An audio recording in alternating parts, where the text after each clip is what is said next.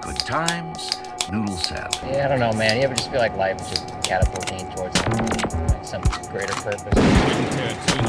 Pampered fat cats with bloated ego. We are the only DJ crazy enough to tattoo Jackie Brown. on his ass. yeah, yeah, this is Michael Mann, and I ride with extended clip. Welcome to Extended Clip, episode 69. I'm one of your hosts, Eddie Averill, I'm Malcolm Baum. I'm JT White. and we're not doing anything dirty this episode. No, yeah, but I did I did just get a document and I know we've been thinking this whole time James L. Brooks, Albert Brooks, are they brothers? And I thought this for the longest time. Turns out they're gay and they're married. And that's why they share the, the same last name. wow, I'm I'm really glad we're breaking this story. Hollywood's best kept secret premiered here on the Extended Clip podcast. I feel like Perez Hilton. The films we're going to be talking about today uh, to wrap up the Brooks Brothers mini series are As Good as It Gets, the 1997 James L. Brooks film, and Albert Brooks's last film to date, 2005's Looking for Comedy in the Muslim World. It's so sad to say goodbye to our friends Jim and Al, but uh, you know, we, we picked two real uh, real tough films to do it with, real doozies Yeah. of films, films that ask the difficult questions, such as can Jack Nicholson get along with a gay man, and uh, Can it, uh, an American man make people from other countries laugh? exactly, and what are the answers? I the, the answers are up to you as the viewer. I think you know what's funny about this. Of course, looking for comedy in the Muslim world is probably Albert Brooks's least considered movie, both you know financially and critically. Whereas Good as It Gets is probably you know maybe Brooks's James L. Brooks's biggest success, but maybe you know amongst like the James L. Brooks auteurs, you know the the twelve of them. Well, I guess Rosenbaum's one of them, so th- there's probably a good army out there. But like, I feel like this is like the least c- considered, just because it's like mainstream, very mm-hmm. Oscar bait. You know, you have the problematic Jack Nicholson performance at the center, so I feel like people overlook this one.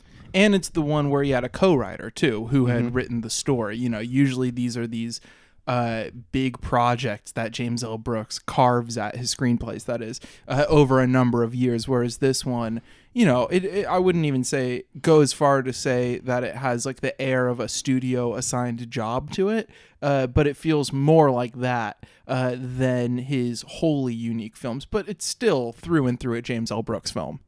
Now, what is as good as it gets? Um, is this as good as it gets? That's the real question. Well, Jack Nicholson is a, uh, a curmudgeony, old, bigoted writer, and Helen Hunt is a waitress with a sick child, and uh, Greg Kinnear, who I think is just one of the favorite actors of the podcast at this point, uh, plays the neighbor of Jack Nicholson, a uh, very 90s movie gay man uh, named Simon.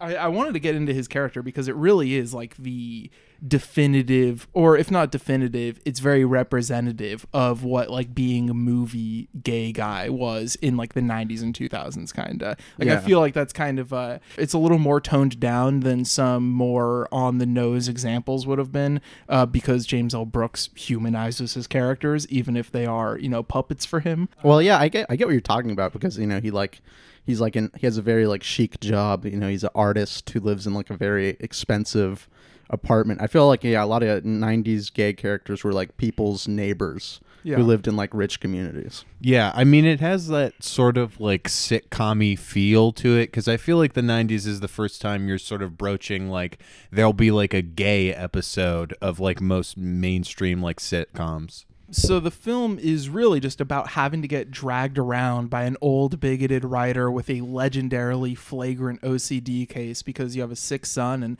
medical attention prices out working class people. And it's also about how uh, a old bigoted writer with a legendarily flagrant case of OCD can get along with his gay neighbor too and bond over the love of a little puppy who is so cute.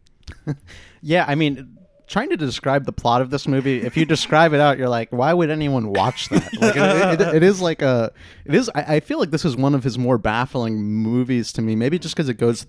I feel like he's kind of going for it more. He like he's doing bigger swings with like melodramatic scenes and like uh I don't know character monologues. I feel like like every character's line read is like there's like a couple lines tacked onto it that you wouldn't you know in a regular movie it'd be more clean and concise. Whereas you know Brooks has that like manic sloppiness to his characters where they're just spouting off at the mouth. Yeah, I feel like structurally too this movie is like extremely like different from like the other Brooks films. It doesn't have that tight compressed writery feel. I I mean, I love it, but like the opening really goes on for a long time to sort of build the world that you're inhabiting before anything really kicks in. Yeah, you get like a normal movie amount of exposition in the first like minute and a half as the titles go on screen. You know, you get all this information dumped on, and it seems like it's such an a narratively like economical film. And then you hit like 40 minutes in, and you realize you haven't even really gotten to like the full premise of the film, as you know, Jack Nicholson is balancing these two relationships throughout the film. And yeah, it has the sitcom feel that the other ones do, but it also feels like the scenes are so much longer and more protracted. And those 10 minute chunks uh, that we talked about way back in the first uh, episode of this series on terms of endearment that kind of make up his writing style feel more elongated here. It feels even at odds with what he would do after this. You know, Spanglish and How Do You Know feel like he's going back to the films he made before this one. Uh, and maybe it's just to let Jack go crazy. Maybe he was just feeling like he had to put more flourishes in his dialogue than usual this time around. But uh, it makes for a really interesting result for sure, and a very strange film to be so warmly received by the public and be like one of the most popular films, really, and have you know both of its lead actors win an Oscar. Yeah, that is like very funny, like indicative of how film culture has changed. Where like a movie, like as good as it gets, is like this is like the best movie of the year, or Yeah. like is even like financially successful. And like, you know, if you, look down uh, Brooks' career, you realize after like How Do You Know, he ran into that problem himself. But I don't want to accuse him of clout chasing. I don't want to accuse him of going for big gold. But I think he definitely you know, because he'd worked with Nicholson before, and like this is this is his chance right now to do you know a solo project with him, and I think he d- uh, does a pretty good role that kind of uh, I don't know, like you have the Jack Nicholson you know kind of cool guy affects, but they're all kind of deconstructed and seen as like a defense mechanism in a way as the movie progresses. So it's kind of like I don't know, it's it's it's even kind of reflects on the acting career of Jack Nicholson himself, which I think is a good move. it's like definitely perplexing to me because I think this is the most I don't want to say like a James L. Brooks movie is never really abrasive, but like this is the most like thorny his characters will be, the most like he's sort of like pushing you to not like them. Like I mean it fucking starts with Nicholson like shoving a dog down a trash chute. Uh, and it's just weird that that like it's his most like mainstream critically beloved Well, I feel like people accuse Brooks of maybe being over sentimental sometimes where it's like this is like oh this is real. It's about a guy who is bigoted and like kills Who dogs uses slurs against anyone he sees, like Clint Yeah. Eastwood in Gran Torino. exactly right? And you know L Brooks being you know the screenwriting master he knows you got to kill the cat sometimes but sometimes or no. See he's already affecting the way I think. You got to save the cat. Brooks kills the dog. Damn. well, he doesn't kill the Well, dog. He just yeah. throws it down a trash chute. true but like at, at that moment you're like that yeah, dog that could fucking feels die like it's killing the dog. Yeah.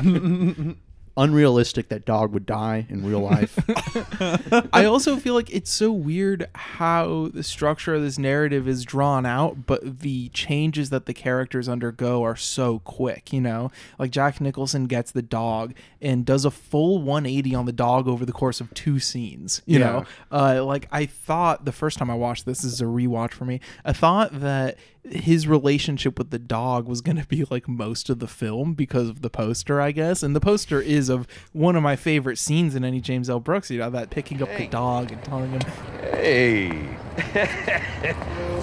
Look at that. Look at him. I gotta give you something. I gotta give you something real good, too. I'm gonna show it to you. Come on, buddy. Don't be like me. Don't you be like me. You stay just the way you are, because you are a perfect man, and I'm gonna take you home and get you something to eat. what you want. You hear me? that like makes me almost tear up in a Yeah. in a strange way that only James L. Brooks's films can, you know. Uh, but that is kind of set aside, and obviously the human relationships are more important in this film. Well, I was gonna say because we are talking about how like meandering, like the opening is like it extends into like the sequence where he has the dog. The first like hour or so of this movie, maybe a little bit less, but you really just are spending time with Nicholson going through his like daily habits and stuff like that.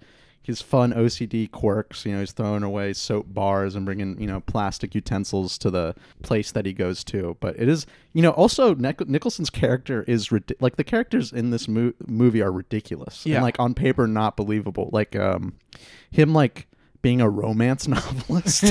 It's so funny.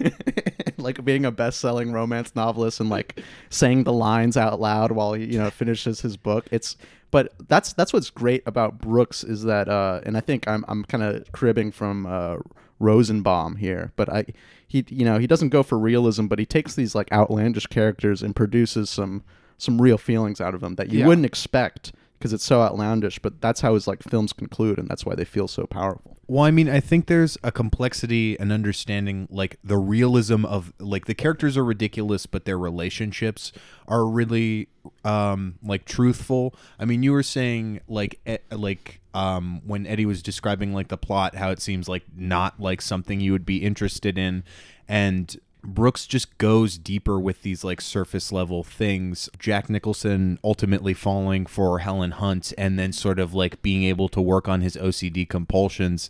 It's like a bad example of a film trying to do something like this is like the Garden State like oh man, just throw away your depression medication. You just need to be present in your life you just need a girlfriend uh, um, but like this is like a, a- such a better version of that because it's not like him just being like oh the relationship doesn't cure them. It like inspires him to change himself. And like that feels very organic and real. And just like it comes like his relationship with Helen Hunt um, also has that like class angle there that's like I don't know works really well. Yeah, I mean the class thing is something I talked about maybe a year ago when I watched this film for the first time. I know I brought it up on a middle segment and kind of framed it around the kind of healthcare issue of it because in a world where it's not privatized, this movie doesn't exist. You know, like the this drama is completely irrelevant if Helen Hunt doesn't have to worry about medical bills uh, because her son has all of these conditions and lives in an area that is very unfit for them. Uh, but they have to live there because of the economic situation. You know, I mean, same with Greg Kinnear's situation too, where he, you know, he gets beat up by some robbers and, uh, you know, is uh, losing money fast just because he can't paint. yeah. And uh, it it is very interesting, kind of how um, Nicholson enters in these people's lives that they, you know, they don't really want this to happen, but that's his, I guess, his way of being nice, right? You know, he with his OCD, he doesn't do, you know, emotions well, so he's he's bringing out his bankroll. Yeah, he's a pay pig. What a sucker! Yeah, the 2020 version of this is uh he gets yeah, he he becomes Helen Hunt's pay pig and just Venmos her thousands of dollars at a time so he could yell at her. Three eggs over easy, two sausage, six strips of bacon with fries, Fries today. a short stack, coffee with cream and sweetener. You're gonna die soon with that diet, you know that. Now, we're all gonna die soon. I will, you will, and it sure sounds like your son will. if you know, I hate to say this, but you know, I'm picking universal health care of this movie. This movie's so good that Yeah. and I'll Look, we can keep it as a relic of history, you know? Yeah, exactly. Of, of a time before, you know. The images here are a lot more like unassuming than previous Brooks films, you know. It's not like Michael Ballhaus like so romantically shooting LA and I'll do anything or you know the way that they shoot the the news station and broadcast news. It's a lot more like low key, but there's some kind of uh, uncharacteristic camera moves. There's this one shot where it's just like a slow uh, camera movement in towards Jack Nicholson playing the piano, and then uh, Rack focuses deeper into the apartment to show like the empty dog bowl after the dog had been given back to Greg Kinnear, and it's just like such a, a sweeping feeling of emotions at that point of the film where you know, uh, for a film that feels so sitcom in so many other aspects, it feels great to have a you know use of the of film style to convey emotions through it. No, I mean, yeah, he doesn't do that often, right? But when when he does, it's impactful. I noticed. I forgot exactly which scene, but he does like a zoom in on Helen Hunt Mhm. during one, and like you see him employ that in kind of "I'll do anything." I think like every character kind of got like a zoom moment in Yeah. that movie. But yeah, it's like you really feel it, and it kind of catches you off guard, and you're like, okay, let me let me pay, you know pay attention. Let's stay alert. There's a great one in uh in the car in the second half of this film. You know, the midpoint is uh, all three characters get together and take a little road trip, and uh, there's a zoom in on Greg Kinnear when they hit the road, and you know Jack's playing uh, the great music that he had hand selected with his very specific labels for each CD. Uh, but you just get this great zoom in on Greg Kinnear to show how still fucked up he is, despite uh, the other two characters being happy to be taking a trip. You know.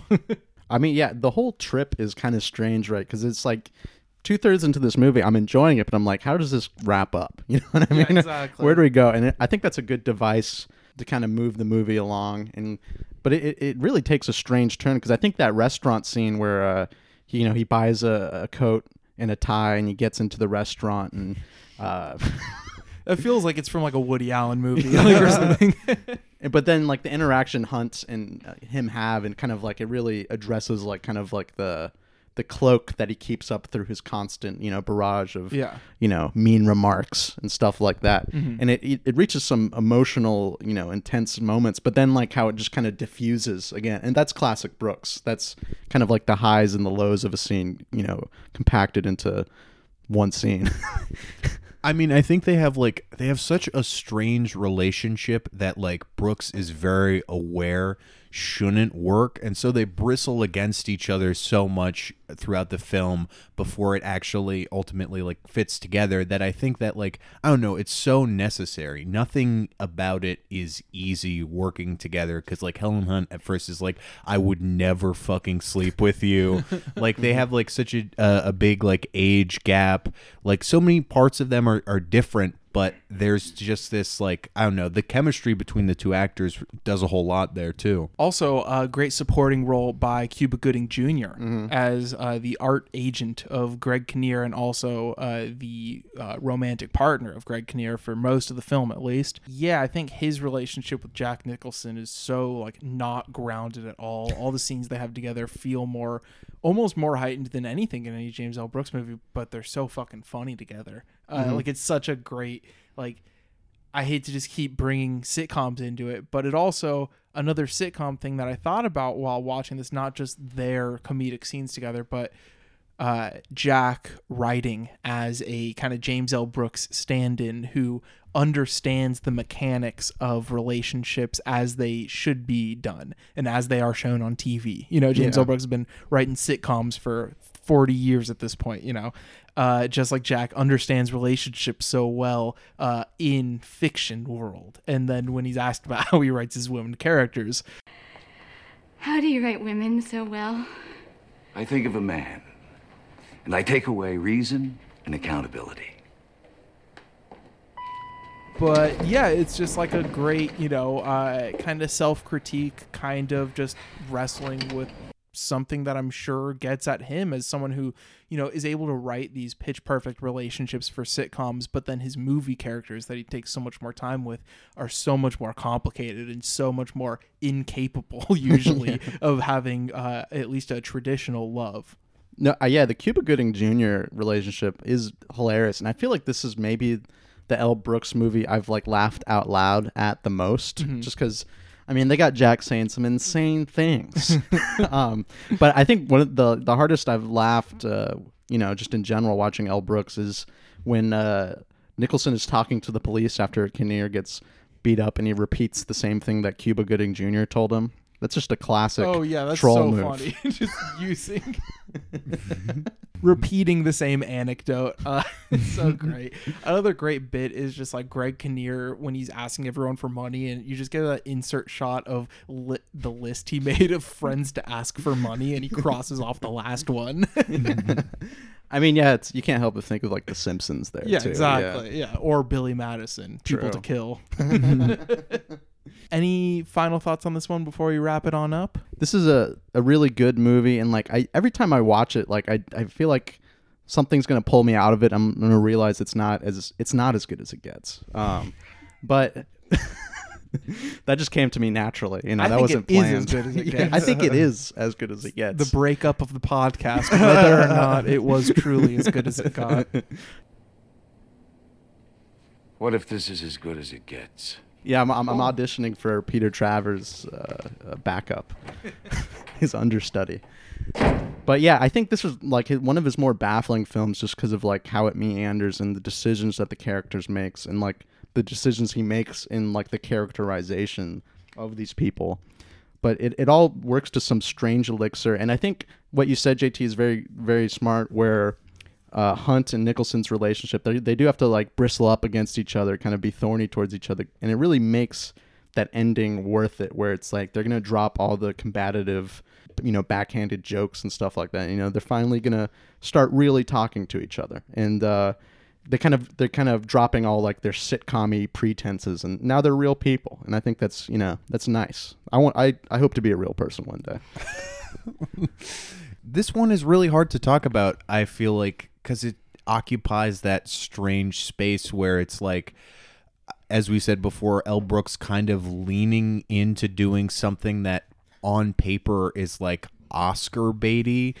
And like it, I, I don't know. I, I, it's something that i feel like shouldn't work as well as it does but because brooks understands like what I don't know, traditional like storytelling is all about and like the clarity of his characters uh it just is firing on all cylinders where other directors I feel like would really flop and this would be like something that like cuz I mean like a lot of the re- like reviews that I've read of this that are like negative like from uh like present times are like oh it's fucking problematic or whatever and it's just like I don't know. I mean, like Brooks has like an understanding of these characters. It's like obviously it's not endorsement of Yeah. it.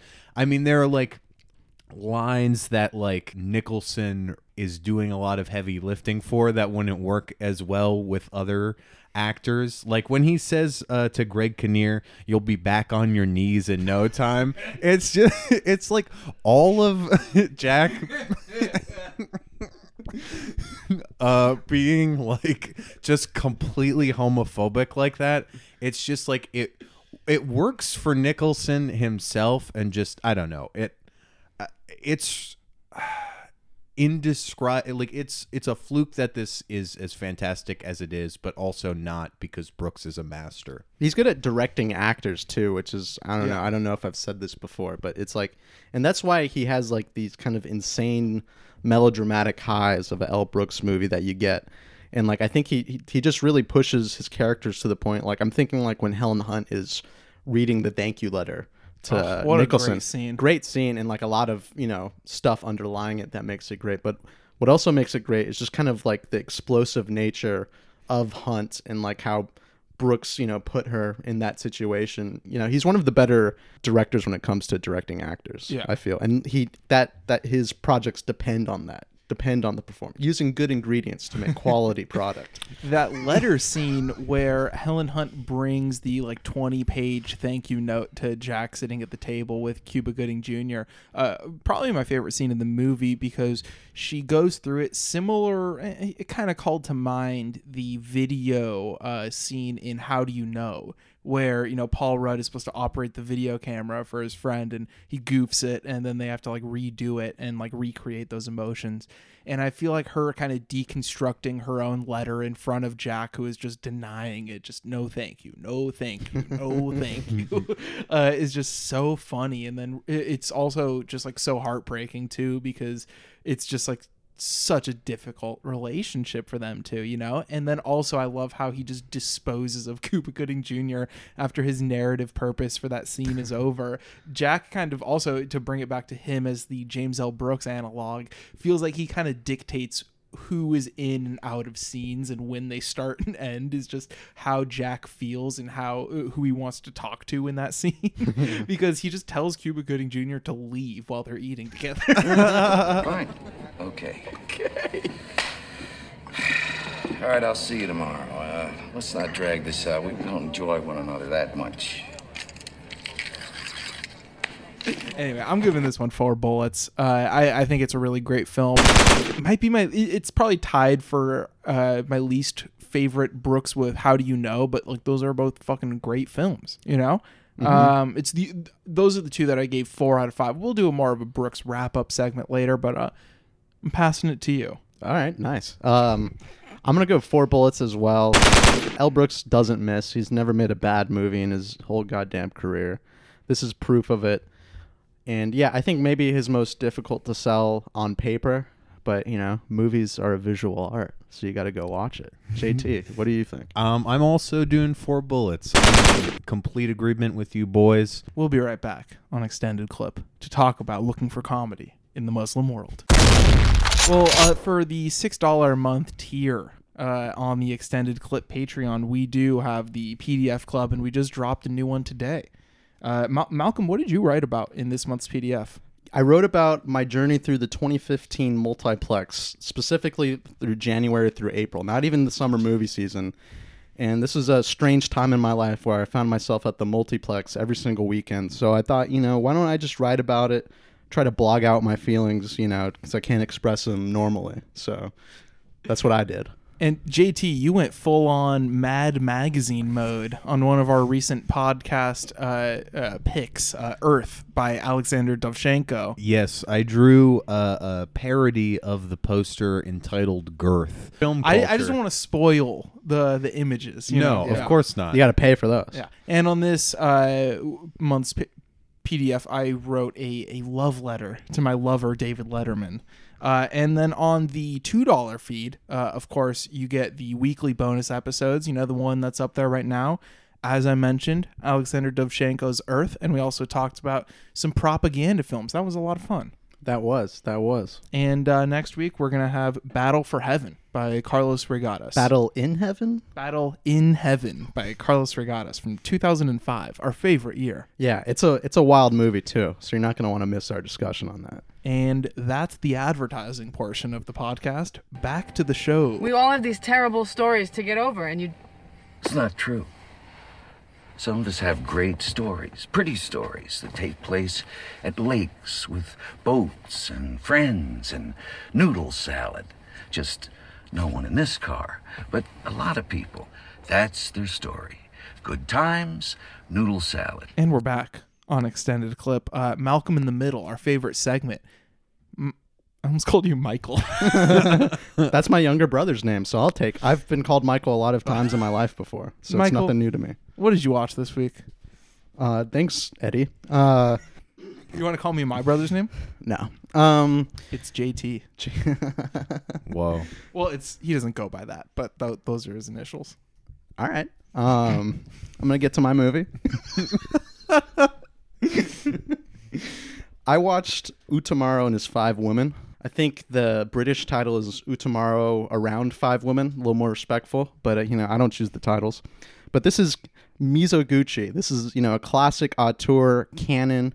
You know, maybe one of the best canon filmmakers, and this is this is great. This movie kind of reminded me a little bit of I'll Do Anything, because it's about Mizoguchi making art during the occupation, the American occupation after World War II. So, what is the movie about? It's about an artist who gets censored because he draws naked women. And uh, it, it also is meta in a way where uh, Mizoguchi is kind of reflecting on his own career. His lot of you know he's famous for making women's pictures as they call them, and uh, you know his art career is kind of off the back of women. So what does you know the the tattoo artist do in this movie? He tattoos a piece of art on the back of a woman. Pretty classic stuff, but it's a Yeah, it's a pretty like uh it's it's about Utamaro who was a, a real artist who, you know, mostly was known for his painting of women. And it's it's just an interesting look in like uh the artist's relationship to their subject and kind of like the exploitation that inherently happens to it, the kind of the destructive path of an artist that they could leave in their way. And it was just a real smart, intelligent movie. I mean, Mizoguchi's mise en scène is always on point. I mean, it's it, there's a good, good amount of fun too. It opens with a an art duel. You know, uh, Utamaro is challenged to a fist fight he, by another artist, but he's like, you know, if you're not a real artist if you don't want to have a draw off. So that's what they do. Good movie, good stuff. JT, what have you watched this week? Ah, goodness. I've also been uh, revisiting classics, Nice. just foundational cinema. And throughout, like, I mean, I think every weekend, like for the past two weeks, I've watched uh, a Matrix film.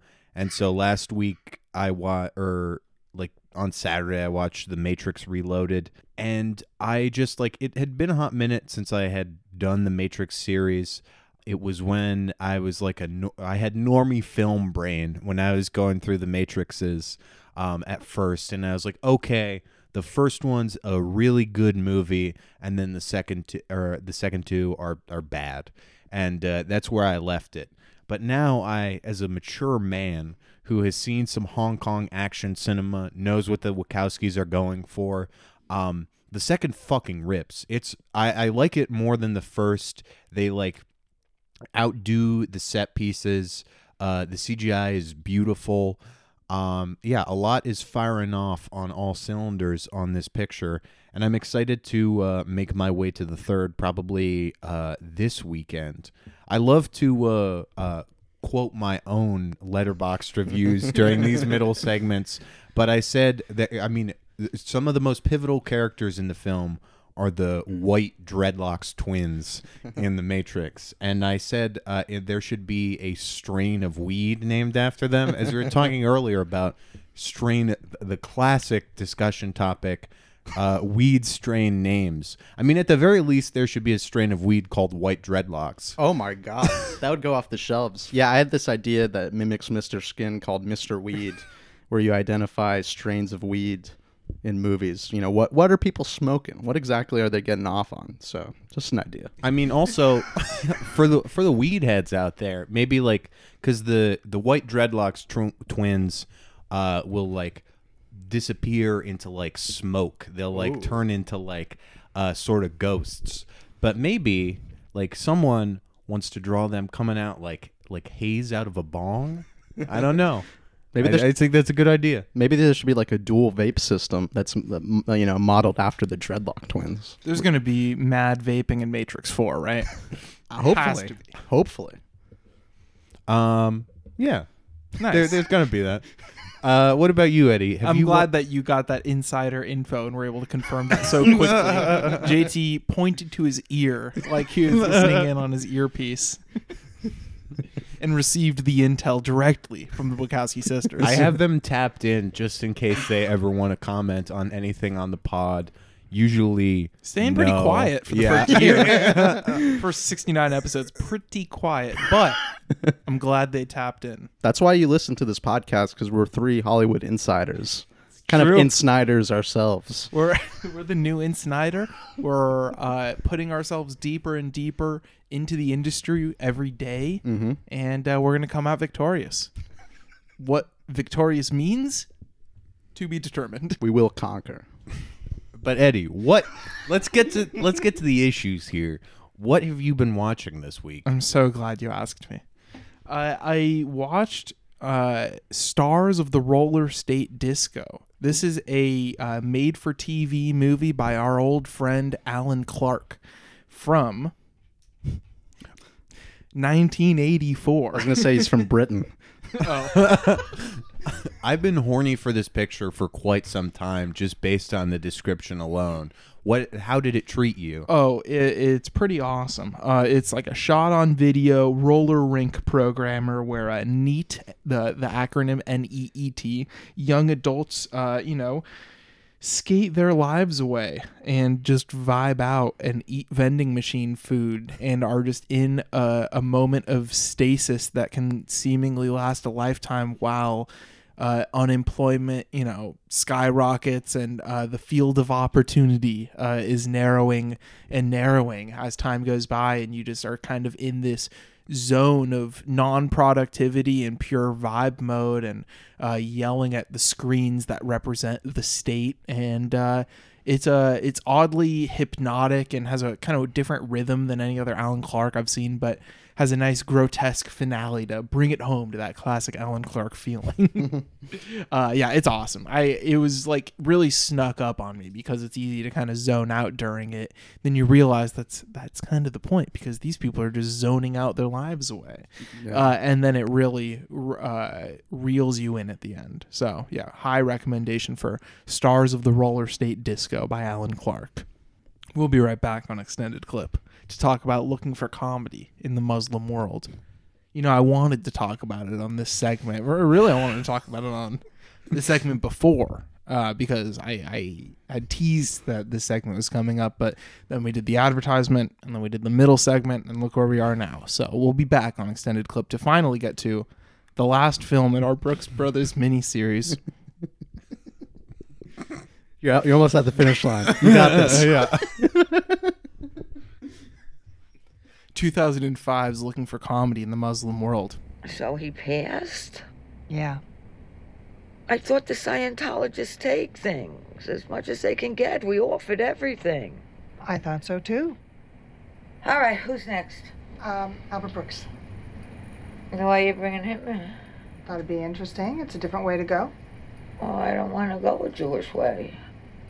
He's a good actor. It- it- It's a different way to go. Okay, uh, what was that last thing you did? That thing with Michael Douglas? The in-laws. Right. Oh, why in God's name did they remake that? Ours at least begs for it. Hello.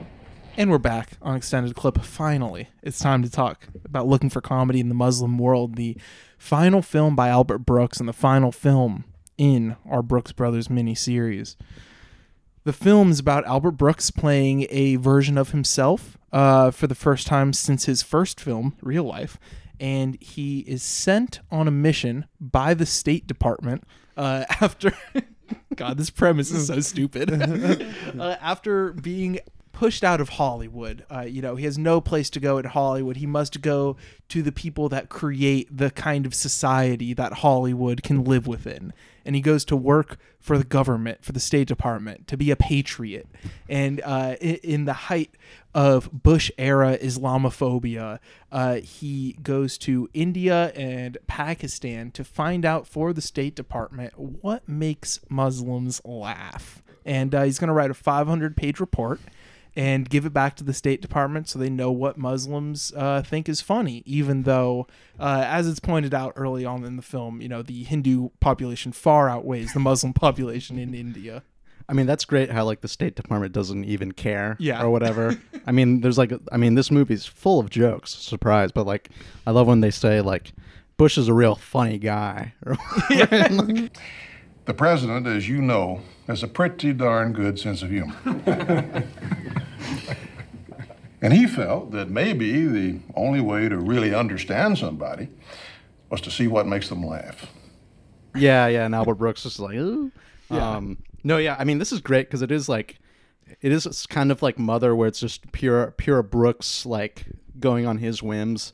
And this one's kind of funny because it's like, it's just really focusing on him being like, just really pathetic and like pampered, like just like you know, not knowing, not not willing to adapt to these new environments he's going to, and just so incompetent. Like the whole movie is just about how he's not the right, well, right man for this job, and you know, this job shouldn't even really exist. Yeah, I think that like one thing like finishing off Albert Brooks's filmography, I, there's this weird trend of like there's a very I mean after reality where I feel like it is like high concept in premise and execution.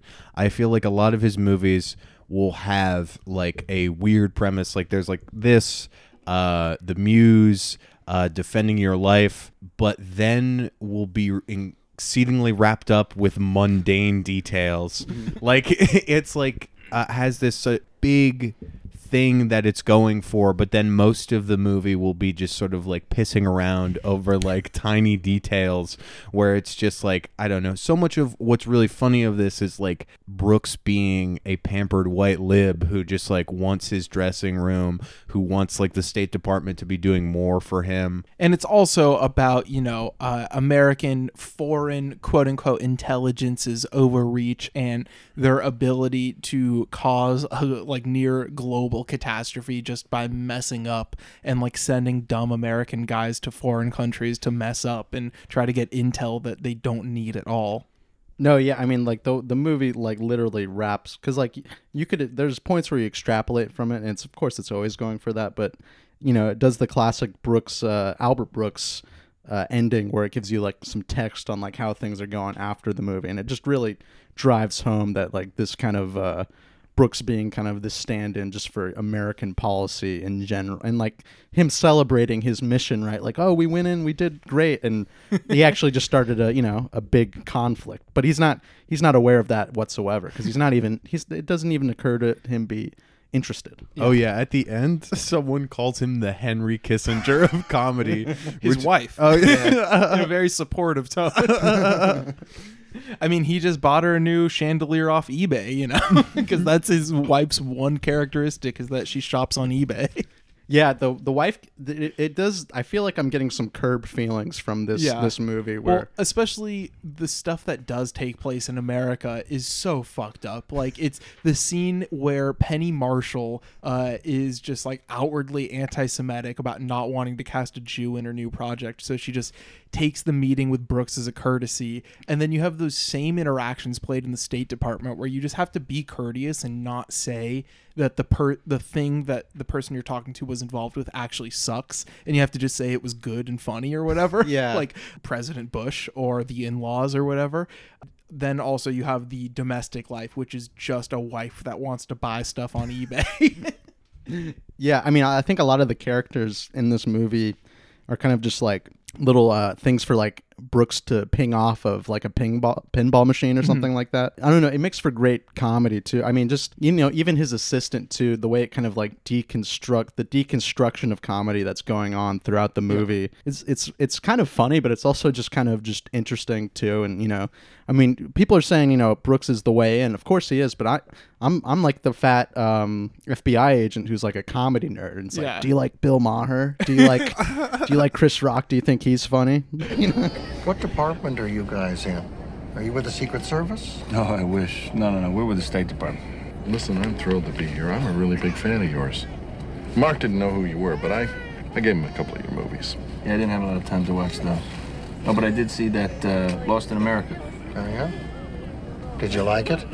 Parts of it. I thought the ending was tacked on a little bit. Uh, I, I really love this film. It works as like a career retrospective at points, as well as a critique of like foreign intelligence and the place of politics within entertainment. And it's also just like a typically great Brooks comedy of anxiety, you know, uh, using the same kind of tactics of form of just like letting really long takes play out in like medium to long shot and just like letting these actors reach maximum levels of uncomfortability. uh, the career retrospective aspect, I mean, almost every film that he directed is mentioned at some point in this film. He's doing a gimmick similar to real life. Yeah, one of the FBI or one of the uh, State Department guys that's on the plane with him is a comedy nerd who saw him do stand up in the 70s. One of them saw Lost in America and didn't get it. Uh, there's also a great deleted scene of them on the airplane on the way back to the States, presumably at the very end of the film, where he says, You know, I watched Lost in America again. Still didn't get it.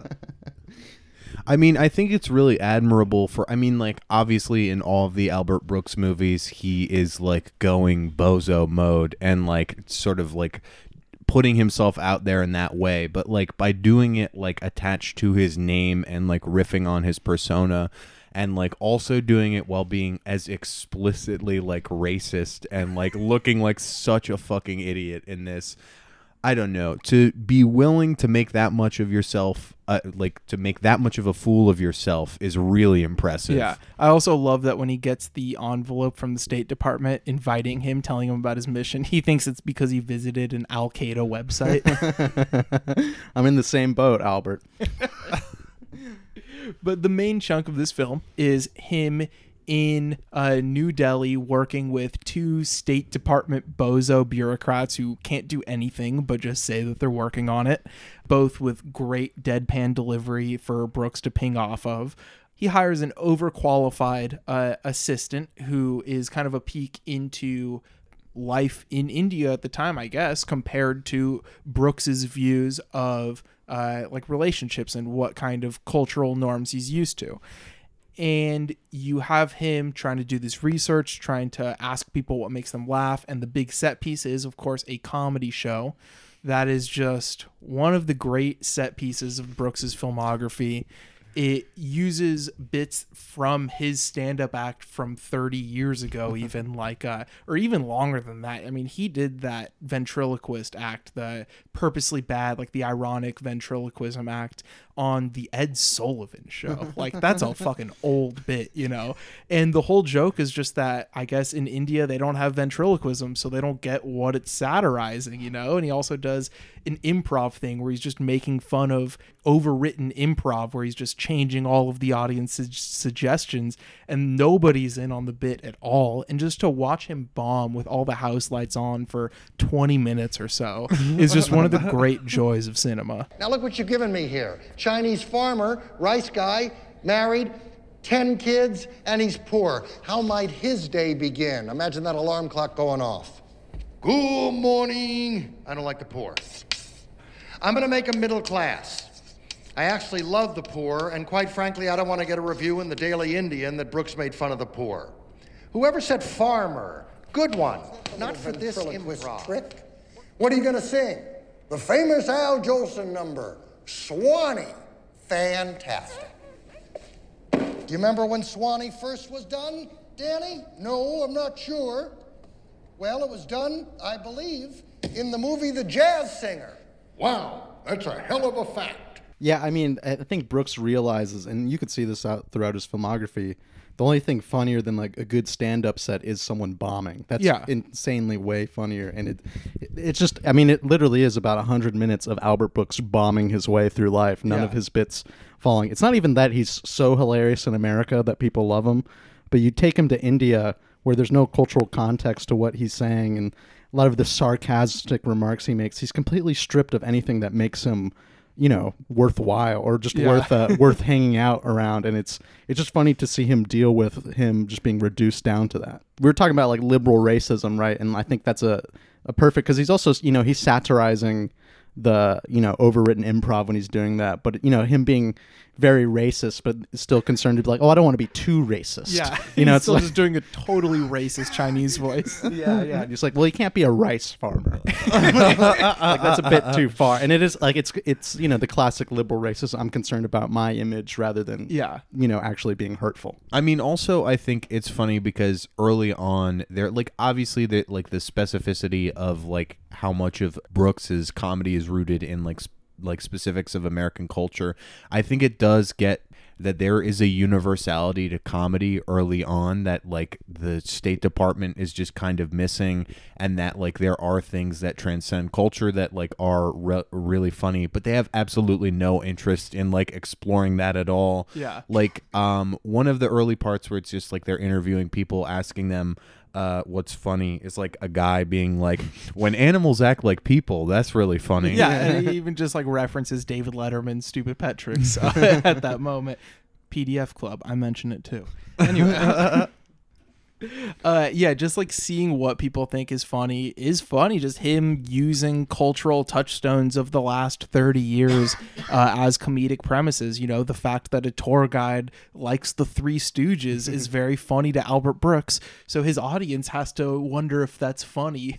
you know, like is it funny that a tour guide likes the Three Stooges? Not really, but I guess it's funny that Albert Brooks thinks it's funny. yeah it's also yeah just kind of interesting like see what travels over there too because like i think i think this is one of like you know talk getting meta about comedy a lot of podcasters like to do that. But Yeah. like, um, talking I'm not about- a fan of that. Yeah, yeah, talking about the comedy scene. I think this is the least obnoxious discussion about comedy because it does have a bigger scope than you know those usual discussions. It's like, it's like what is funny, what you know relies on cultural context or just performance and stuff like that. I mean the the scene where Brooks Albert Brooks bombs in front of all those Indian people when he's crossing the border illegally to Pakistan in front of all of those high comedians. He's killing it over there. Yeah, So- one of my favorite scenes Yeah. ever.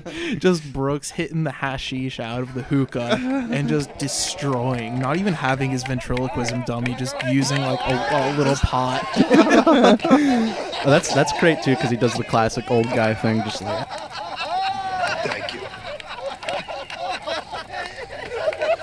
Oh. Shit.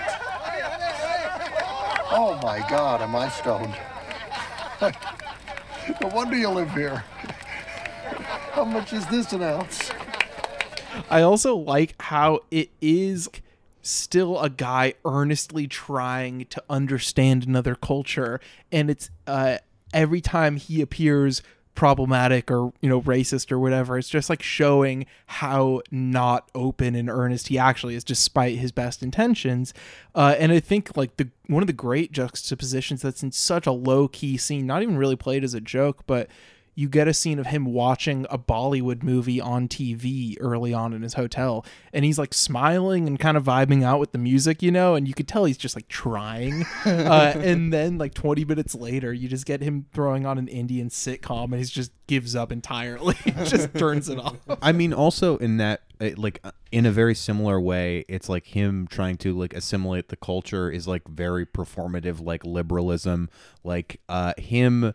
Uh, just going full on like with the outfit just reminds me of the Nancy Pelosi kente cloth thing, where it's Hell just like just trying to get the look more than it is like any actual understanding. Like when he steps out of the car with the new shoes that he gets, Just clown shoes. It's Yeah. right there, you know. I mean, yeah. It's, I mean, it's it's it's a great movie about kind of like America's own self obsession, and like Albert's a great stand-in for that. I mean, the scene where they go to the Taj Mahal, and he's just arguing with that State Department agent about comedy the whole Yeah. time, and the, he doesn't even see the Taj Mahal, and he doesn't even frankly care. He just bought a snow globe for his daughter. That's mainly why he was there. And that scene has one of the great like stylistic maneuvers of these Albert Brooks films. It's just like a really nice tracking shot with great architecture in the background. But between that and on the airplane, there's this like fast forward effect as it tracks through uh, the air the rows of seats in the airplane that just kind of took me aback. Like that doesn't really feel like it belongs in an Albert Brooks film, but it's also the 2000s now, and he's trying to keep up with the times, you know. It's a classic like rich LA guy joke too. And it's like, and they had me in coach. Yeah. Not first and that's like the the visual inspiration for that scene. It's like you start in first class and then you get a you know a tracking shot all the way down to where Albert's sitting in coach. And it's not even like the greatest joke, but like it, it you know, it's it spawned something interesting. Yeah. Uh, but I think what you were talking about about the least obnoxious use of like explaining comedy, I think this movie in a way becomes about the uncomfortability of dissecting comedy. You know, like all of his films have one kind of emotional core that drives the comedy you know the the jealousy in modern romance for example uh, and the kind of faux existentialism of something like lost in america.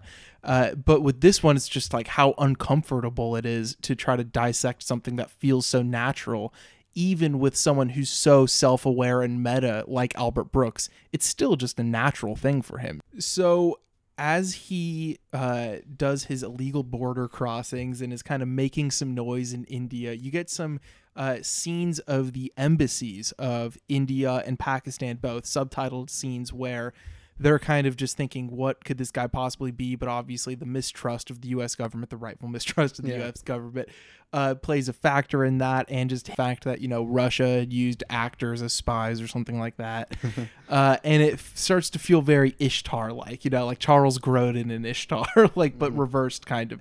I guess rather than the Americans messing up in real time, you have the Americans just setting up this situation for disaster. Yeah. And you just have to watch the embassy people of, uh, or the ambassadors rather, of India and Pakistan just like kind of let it fall apart because there's no other option because they have no idea what he's actually doing. Yeah, they're, they're, the Americans are disrupting here and Yeah. know, shaking up the whole. I mean, to compare to Ishtar is a great comparison because this is like probably the last movie he'll get to make. I saw the budget was like ten million dollars on this, and it In- opened on like a hundred screens. insane. That Yeah. like it's even surprising that he got that back then to make this movie. Like it is like it's like yeah, I'm gonna make a movie about um the U.S.'s role, bad role in foreign policy, and also make it a like a meta thing about comedy and cultural, you know, Yeah. understanding and stuff like that. It is a satire of State Department uh, mandated media during the height of the surveillance state of the Bush era.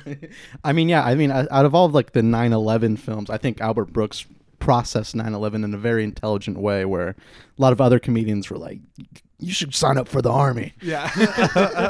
or like Louis' like somber episode about him going to perform for the troops in Afghanistan. Yeah, that was yeah. rough. Yeah, what does he think he is, Bob Hope? Things he's done. That was rough. I mean, this just like has I don't know, no admiration for like the type of bumbling American imperialism at all. Like even though like the uh Indian and Pakistani embassies are both like fucking up. Like they're rightful to be suspicious of like the American government, but it's just like the American like it, it- it's makes sense that they're as usual like no intention yet in like no intention to actually cause I I mean, obviously, sometimes there is intention to cause disruption, but it's just sticking their dick in things and just fucking it up entirely. Yeah, it's oh, God. I I just it has so many aspects of it. You know, breaking it down as the Albert Brooks ultimate meta text that reflects upon his career as a director, comedian, and late career, you know, child actor uh, or child's film voice actor. As you know, him being in the Fish movie is brought up quite a few times. No, yeah, I mean it's it's. I mean, I think you kind of mentioned it already, but like it starts with him not getting work. Yeah. like he's like he's not a viable, you know, leading man anymore. He has to do Nicolas Winding uh, Refn movies. Got to get him on the pod. Uh, but like the juxtaposition of that like very detached thing with it also being the very detached like uh critique and it's you know it's still pretty soft critique Yeah, it's just no. all in the right places you True. know but it's not the most like flagrant critique ever you know yeah, it's subtle. It's he's good. well yeah he's soft enough to still be able to use real politicians Mhm. uh, like the guy who gives him the job you Yeah. know uh, I forget his name Fred already. Dalton Thompson. Yes, a politician turned actor turned politician. you know, you have to, I guess, give a little to still be able to use those and get ten million dollars of funding. Yeah. Still got him to say like, you know, there's a lot of cultures we don't understand. The Chinese, the Africans, and the Muslims. You Yeah, know, that's a great line. That was a great they don't line. come off looking clean, but yeah, it's not. It's not. Uh, it's not Godardian. It's not. it's not piercing, but Yeah. it's a you know it's a PG-13 movie. Yeah, uh, I know J. Hoberman wrote about the assign the writing assignment of this film, like shaping this as a Kafka-esque narrative, uh, with the two you know State Department guys being like his guide uh, through you know I forget which fucking Kafka text he mentioned. I haven't read that shit. I Kafka's just thought like- about the Soderbergh movie Kafka, and I was like, yeah, it makes sense. It's because Albert Brooks turns into a bug. Yeah, exactly. That's a literary reference for you. That's not Kafka. That's Cronenberg. Yeah. It's also just really funny how little work that Brooks actually wants to do Oh, in yeah. this. Like just trying to duck like uh, when he's presented with this like pretty sensational opportunity when he's not getting work in Hollywood, he's still like 500 pages is a lot Yeah. to write. And the, yeah, and he does it for the prestige. They offer him a Medal of Freedom, and he's Yeah. like, "That'll get me so many roles." And like, yeah, his obsession with, you know, being in Hollywood and his own image and stuff. I mean, I Oh, think one of the the funniest, uh, one of the hardest times I've laughed in the in the movie is after he performed for the Pakistani comedians. He starts singing, "There's no business like show," just for no reason. Yeah, just it on some felt high like bullshit. the song in the beginning of real life, just equally uncomfortable, equally just like not translated to those people. yeah, I mean, I've been saying for a long time I want an Albert Brooks musical. Oh my god! I mean, we could piece it together. I think at this True. point through all the films that we've covered. the bootleg out, uh, extended clip Yeah. Albert Brooks musical. And I, I don't want to keep mentioning deleted scenes to make everyone go buy the DVD, but like uh since you brought up his obsession with his own image, there is a series of scenes in the deleted scenes. It's like a, almost a mini montage of him going to like uh three different Indian video stores and just asking if they have any of his movies. and one of them brings out like Blazing Saddles and Young Frankenstein. it's Yeah. a it's a pretty good bit. Uh, yeah. I did I mention the other one off mic? Yeah, the uh, cab one. Yeah, there's also a really great deleted scene, and I get why he needed to excise those scenes. This is 97 minutes, but it's probably his slowest film at that. But man, there's a great scene with a New York taxi cab driver who uh, picks up uh, Albert Brooks and the two State Department guys he's working with. And he's just like going on this rant about how many Indian cab drivers there were in New York. So he decided to go to India to get back at them and be a cab driver there and that is easily like the most outwardly racist kind of caricature that you see in this film and maybe it was a bit on the nose for the tone of the rest of this movie Yeah. but it got me good I, I was laughing pretty hard at that there's a lot of like slow burn comedy in this that is Yeah. as slow as any of the other brooks movies pretty much Well, it's like slow, but it's also effortless. Like Yeah. he's like that's what's very charming about even like Mother, even though I don't like it as much as this. Like he's not. there's no effort being shown whatsoever. but that- that's what that's what a great artist does, right? You make some you know things look effortless, but it is it is funny like um how he's just not you know he's. He's not going to go over the top. He has, you know, fun moments and spurts, but it's it's very low key. And there's just a lot of like small bits that just you know have great weight. Like I love whenever he he asks someone who doesn't speak English like what makes you laugh and they reply in a different language every single time he, you know he asks his assistant like what they say they're like they said they don't speak english it's like four times in the movie.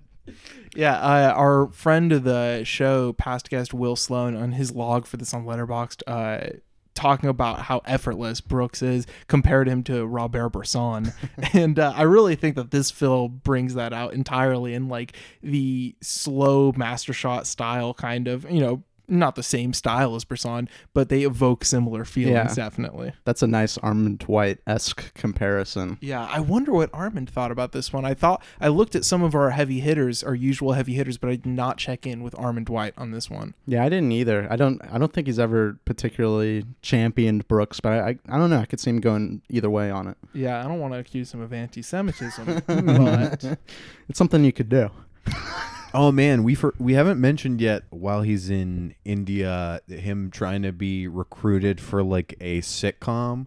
Uh, isn't it called like that darn Jew? yeah, that's a great set piece where he goes to Al Jazeera thinking that Al Jazeera got the scoop on what he was doing, and he just gets so delusional thinking that they're gonna broadcast his project to the entire Muslim world. they're like, no, we're starting to make some sitcoms, and we'd love to have you on that darn Jew. We're making it a Quibi type thing. No, uh, no, that's what's that's great too because it's like you know American media is almost just like for entertainers, it's almost just like a, a- another place to advertise. So he's like, I'm gonna come in there. The red carpet's already gonna be rolled out for me at there, and he's like, No, yeah, no one cares about me here. No one Yeah. knows who I am. Humbling.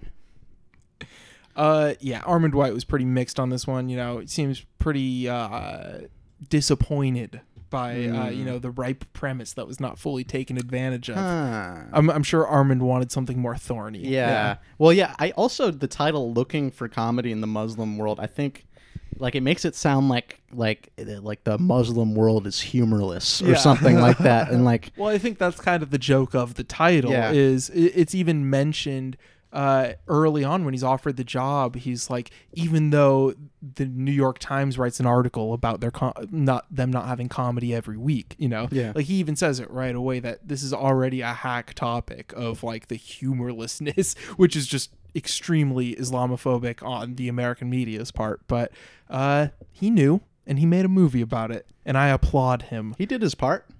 Four and a half bullets for me. This is like a huge sleeper. One of my favorite Albert Brooks movies. Just works on every level as the self reflexive thing, as the very uncomfortable comedy that he's so great at, and as the cultural critique. And uh, you know, we love that late style on extended clip, and he truly is pushing his obsessions to their limits and pushing the patience of the audience to its limit as well.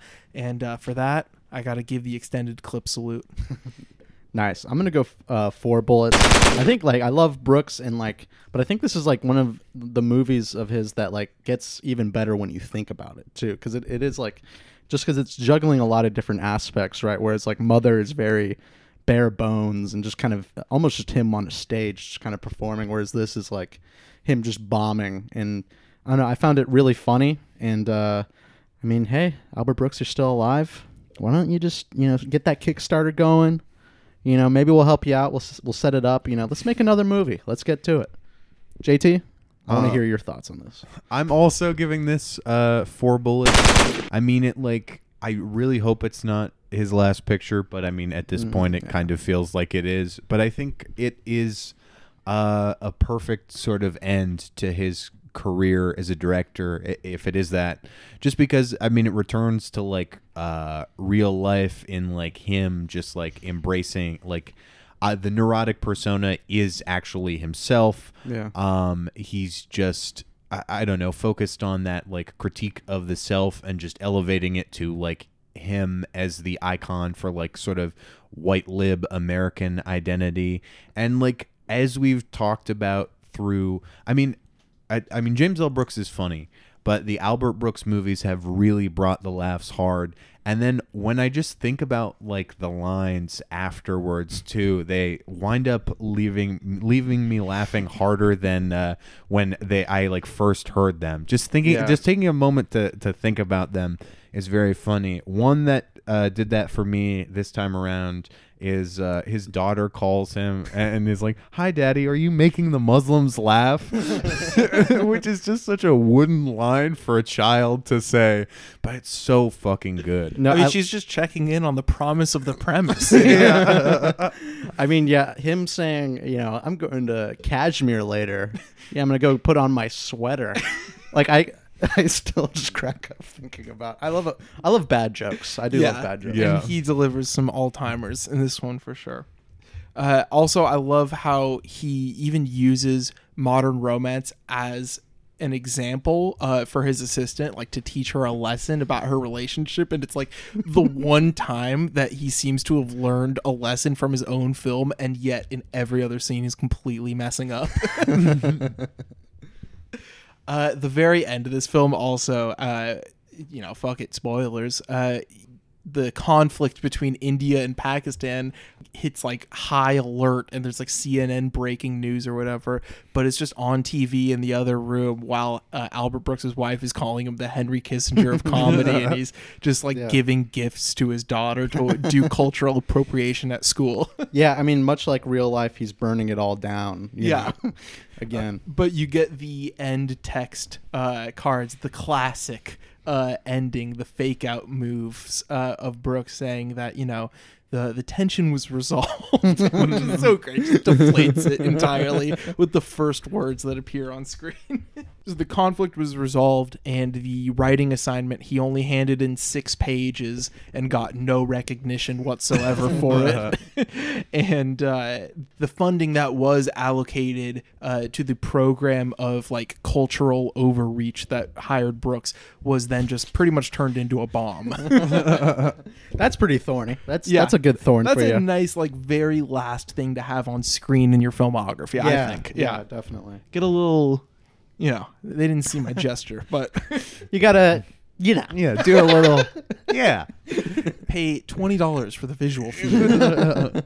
As we finish up Brooks Brothers, uh, is there anything else that you wanted to talk about with these two guys? You know that we haven't gotten a chance to discuss over the last month. Uh, can I take a piss real quick? Yeah, we'll be right back on extended clip to do the post piss Brooks Brothers wrap up. I've been, you know, touring around your lovely country, and uh, I've seen a lot of wonderful places. I was in Kashmir last weekend, went to visit one of my sweaters. It's been so nice hanging out with our new friends who now feel like old friends, Albert and James L. Brooks, over the last month. Uh, JT, did you uh, watch any of the other Albert Brooks films we didn't get to cover? Uh, yes, I have. I mean, uh, yesterday and this morning, I was dead set on finishing uh, Al's uh, filmography. I mean, because I only had uh, Defending Your Life and the Muse left, that's like two more fucking pictures. Why not? I I have a, a duty to the podcast um, to do this, and uh, I really like them both. Uh, defending your life like just really got me like emotionally. I mean, we were talking earlier off mic Eddie about how I mean, I feel like that is like in terms of like the outright sentimentality of it is the closest Al ever gets to imitating his brother and uh, husband uh, James L. His brother husband. um, well, one of those is like a, a term of endearment, uh, not to quote the title of uh, one of Jim's films, and the, uh, we'll leave it up to you to decide which is the truth. But defending your life like i it, during like the emotional climax of that like i mean i was invested throughout the whole time and like enjoying it but like i broke down like sobbing like Yeah. I, I was trying to fight how much i was crying during the You watched it with uh, like roommates. who- no just oh, by myself i was just, Just can't like cry. i was just i was just really taken aback because i was like I was like, "What is fucked up with me that I'm just weeping Yeah. at this?" But uh, it was it's amazing and beautiful. Um, Meryl Streep, someone who I really am like generally indifferent on, but delivers like a sensational performance, like Rip Torn in that killer. Like everyone's going off. Yeah, it's just like I don't know, watching your past self mess up and just wanting to shout through the screen. You know, it's like uh, feeling like Frank Coraci's Click. it's definitely I, Albert Brooks's strongest, like pure drama, and his and Streep's relationship kind of feels obligatory at first. They even make a few jokes about how they're the only people who aren't a hundred years old Mhm. uh, in this state of purgatory kind of afterlife. Uh, but it becomes ultimately very moving, like nothing else in Albert Brooks's filmography. Uh, Rip Torn, godly performance. I just I would want Rip Torn to defend my life if I had the choice. I haven't I haven't seen this in a while, but it, it does fall into a subgenre of movies I do love, where you die and go to heaven and fall in love. Uh, Made in Heaven, Alan Rudolph. This one, and then uh, I forgot the exact title, but the Warren Beatty one, where he's wearing he got angel wings on the cover. Oh yeah, and Elaine May uh, wrote that one. Yeah, yeah. Uh, I don't know the title, but I know that Elaine May wrote it because I support strong auteurs. But yeah, this one like it's also not quite heaven. It's like the afterlife as it's like a perfectly agnostic Jew look at the afterlife where it's just like a court hearing where you get to show cool clips from your life, which is a movie in fact. and you can eat like everything. It all tastes good, and you just don't have to stop. That oh, that part was like, oh my god. Yeah. That feels like it was in a Sandler movie or something. like the ultimate vacation cruise ship that Sandler would board. Look, Happy Madison, you want to hire me? Write some of these movies? True. We got to take over the the latent lateness of Happy Madison. we love it. We would love to do it. I'm sincere. I mean, yeah, me too. Look, I'm going back to school, but if, you know, full HM on the phone, I'm Yeah. I'm dropping out. Yeah, these teachers don't know shit that he doesn't know. You get Allen Covert on the phone, I'm calling UCLA right back. I don't even need Sandler. Just give me Covert. Give me covert. Uh, the Muse is like a clear uh, step leading into uh, looking for comedy in the Muslim world in terms of like him looking at his own place in show business. You know, Mhm. Albert Brooks plays a screenwriter who's very Albert Brooks like, I guess. Uh, not quite him though. You know, he's not a comedian or anything like that. But he uh, writes small, dramatic films with characters. But he's just trying to cash in and get some work done. So he's writing some hacky action movie scripts, you know, and he meets the muse, Sharon Stone, who fixes any script and in, in the canon of this film wrote an American president for Aaron Sorkin. And you see a nice shot of Rob Reiner giving her a watch uh, to thank her for that. it's like the the satire of this is the gentlest Hollywood satire I've ever seen. Probably it's like not in the sense that it still really loves Hollywood. It's just that it's not really throwing shots at anyone. It's just like nice. Like he's just making a movie about how his friends are more successful than him, kind of. I mean the the mysticism of it, like that, like Jeff Bridges' character, like and like everyone else, like Scorsese, Reiner, all just like inherently buy into, like makes the punchline at the end of all of them being wrong just Yeah. like even funnier. Spoiler alert! Hit the well. We'll be quick, so just hit the thirty second fast forward on your podcast app. it turns out that Sharon Stone actually, uh, she's like James McAvoy in Split. And uh, that's the twist of the movie, uh, much like uh, Alfred Hitchcock's Psycho. She's crazy. Yeah, that's the twist. is she's actually crazy. She doesn't have magical powers. Uh, but I think that like rather than taking the cynical look at what that implies it's better to just read it as like hollywood is just full of bozos who will buy into any sort of mysticism that isn't like their upbringing kind of because they're stupid.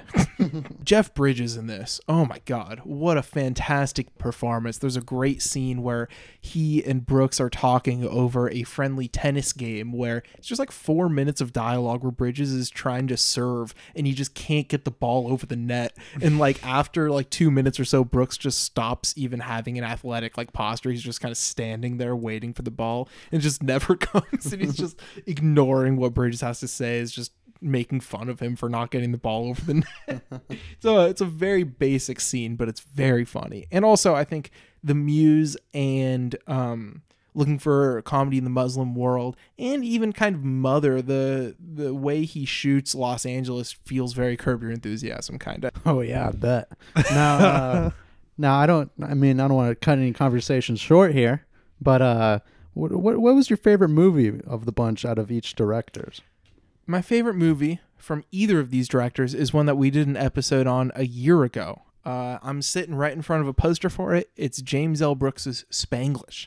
I think that's James L. Brooks's finest hour. Uh, you know, I I think I only gave it four and a half when we watched it on Pod, but uh, I you know I've watched it again, thought about it so much, and you know it's just the perfect formula, and it's when worlds collide. You know, because you have the the trajectory of the Sandman at that time, and he's doing his very sentimental Happy Madison pictures like Fifty First Dates and Click, uh, and he even did his very sentimental art house movie with Paul Thomas Anderson. Uh, but then he gets he makes some nice middlebrow American dramedy with James L. Brooks, and it's just the perfect like alignment of the stars for these two auteurs' trajectories, uh, where it's just a perfect film and nothing more I can really say about it. Favorite Al Brooks is Modern Romance. Nice. Yeah, I'm gonna I'm gonna crib that from you. I've said that a couple times already, but um, Modern Romance probably my favorite Albert Brooks movie. But Spanglish is probably my favorite uh, L. Brooks movie too. But just you know keep things fresh. Broadcast News is right right next to it for me. Yeah. And I mean Holly Hunter's performance is amazing and i think she kind of gets a lot of what brooks is trying to do and what he he's trying to do throughout his whole career. Plus you have him working with albert brooks and you know william hurt. It's a you know a trio of great performances.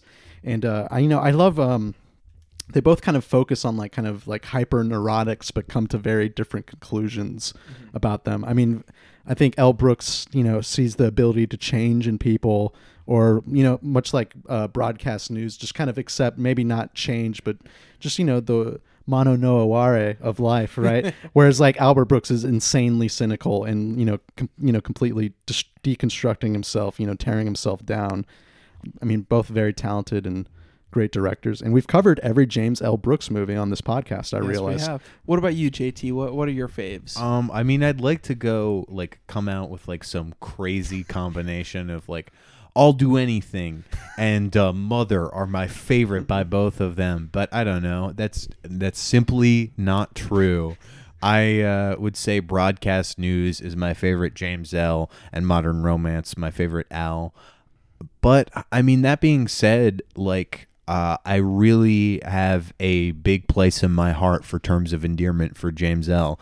I mean, it's like his first picture, but it presents such a clear path of the way the rest of his career will go. I mean, it's certainly shaggy and like rough around the edges, and he like ultimately refines his style a lot more. But I think uh, what he's doing there, and I mean, especially like his early work with like Nicholson, uh, is reflected throughout his later career a whole lot, and uh, is just I don't know, makes me weep every time. I think about what Jonathan Rosenbaum said about Brooks, uh, said about Albert Brooks, uh, that his characters in his own films are both the point of identification and the fool. And I think that the the harder that he works at getting that dialectic going, you know, uh, the better his films are. Like something with modern romance, where you know you just watch a guy go off, just go on a bender and just call people and just do dumb shit over and over. And the identification point is so hard to even reach, really, because Yeah. it's just acting such a fool. But it's barely there, and you could kind of grasp it, you Yeah. know. Uh, and I think that like the it's a lot easier to bridge that gap with James L. Brooks' sentimentality, Mhm. where his critiques are a lot softer and his Yeah. characters that are bozos or just like awful people are a lot easier to swallow. You Yeah. know, like Jack Nicholson's characters in the James L. Brooks filmography are so easy to watch. They're so pleasant. Mhm. They're such ruthless assholes. yeah. I mean, yeah, especially as good as it gets too. And I think that's that is so, it kind of made me realize about L. Brooks is like it's a lot of it he's like characters can change, positive things can happen. He has an optimistic view on the world. Yeah. Oh, I think that last shot of As Good as It Gets, where they go to get the warm rolls Oh. at 4 a.m. when the bakery's opening, one of the most romantic images in his filmography or in any film, really. I was gonna he's say, One of the most romantic, you know, kind of filmmakers in that milieu. That image just is going to be burned in my brain forever. I mean, it already was from the first time I watched it, but oh man, what a great way to close out the Brooks Brothers series. Yeah. Even though I said the Incredible Hulk bit from Modern Romance was the funniest thing, the the thing that can't leave my head is the Big Mama joke from Mother. I'm gonna have to throw that clip in. Yeah. it's like one of the dumbest things in any movie. no, I've been like since you talked about it, like when I watched it, it stuck in my craw, and still, it's like it's the stupidest fucking things that you can't leave you. Where are you heading? Heading up north. Big Sur? No, Big Mama.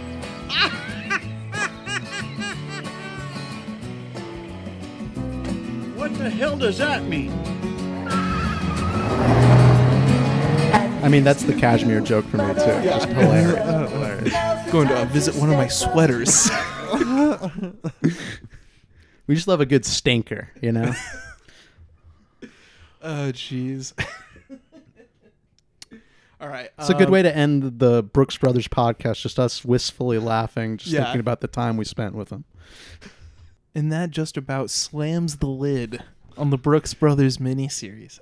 Next week for episode 70. Uh, you know, we we already revisited one of our classic episodes, Radio Days, over on the Patreon. We did Radio Days 2, where we talked about Oliver Stone's talk radio. You know what? It's time for Radio Days 3. I, I couldn't wait to get back to my favorite topic, podcasting on the radio.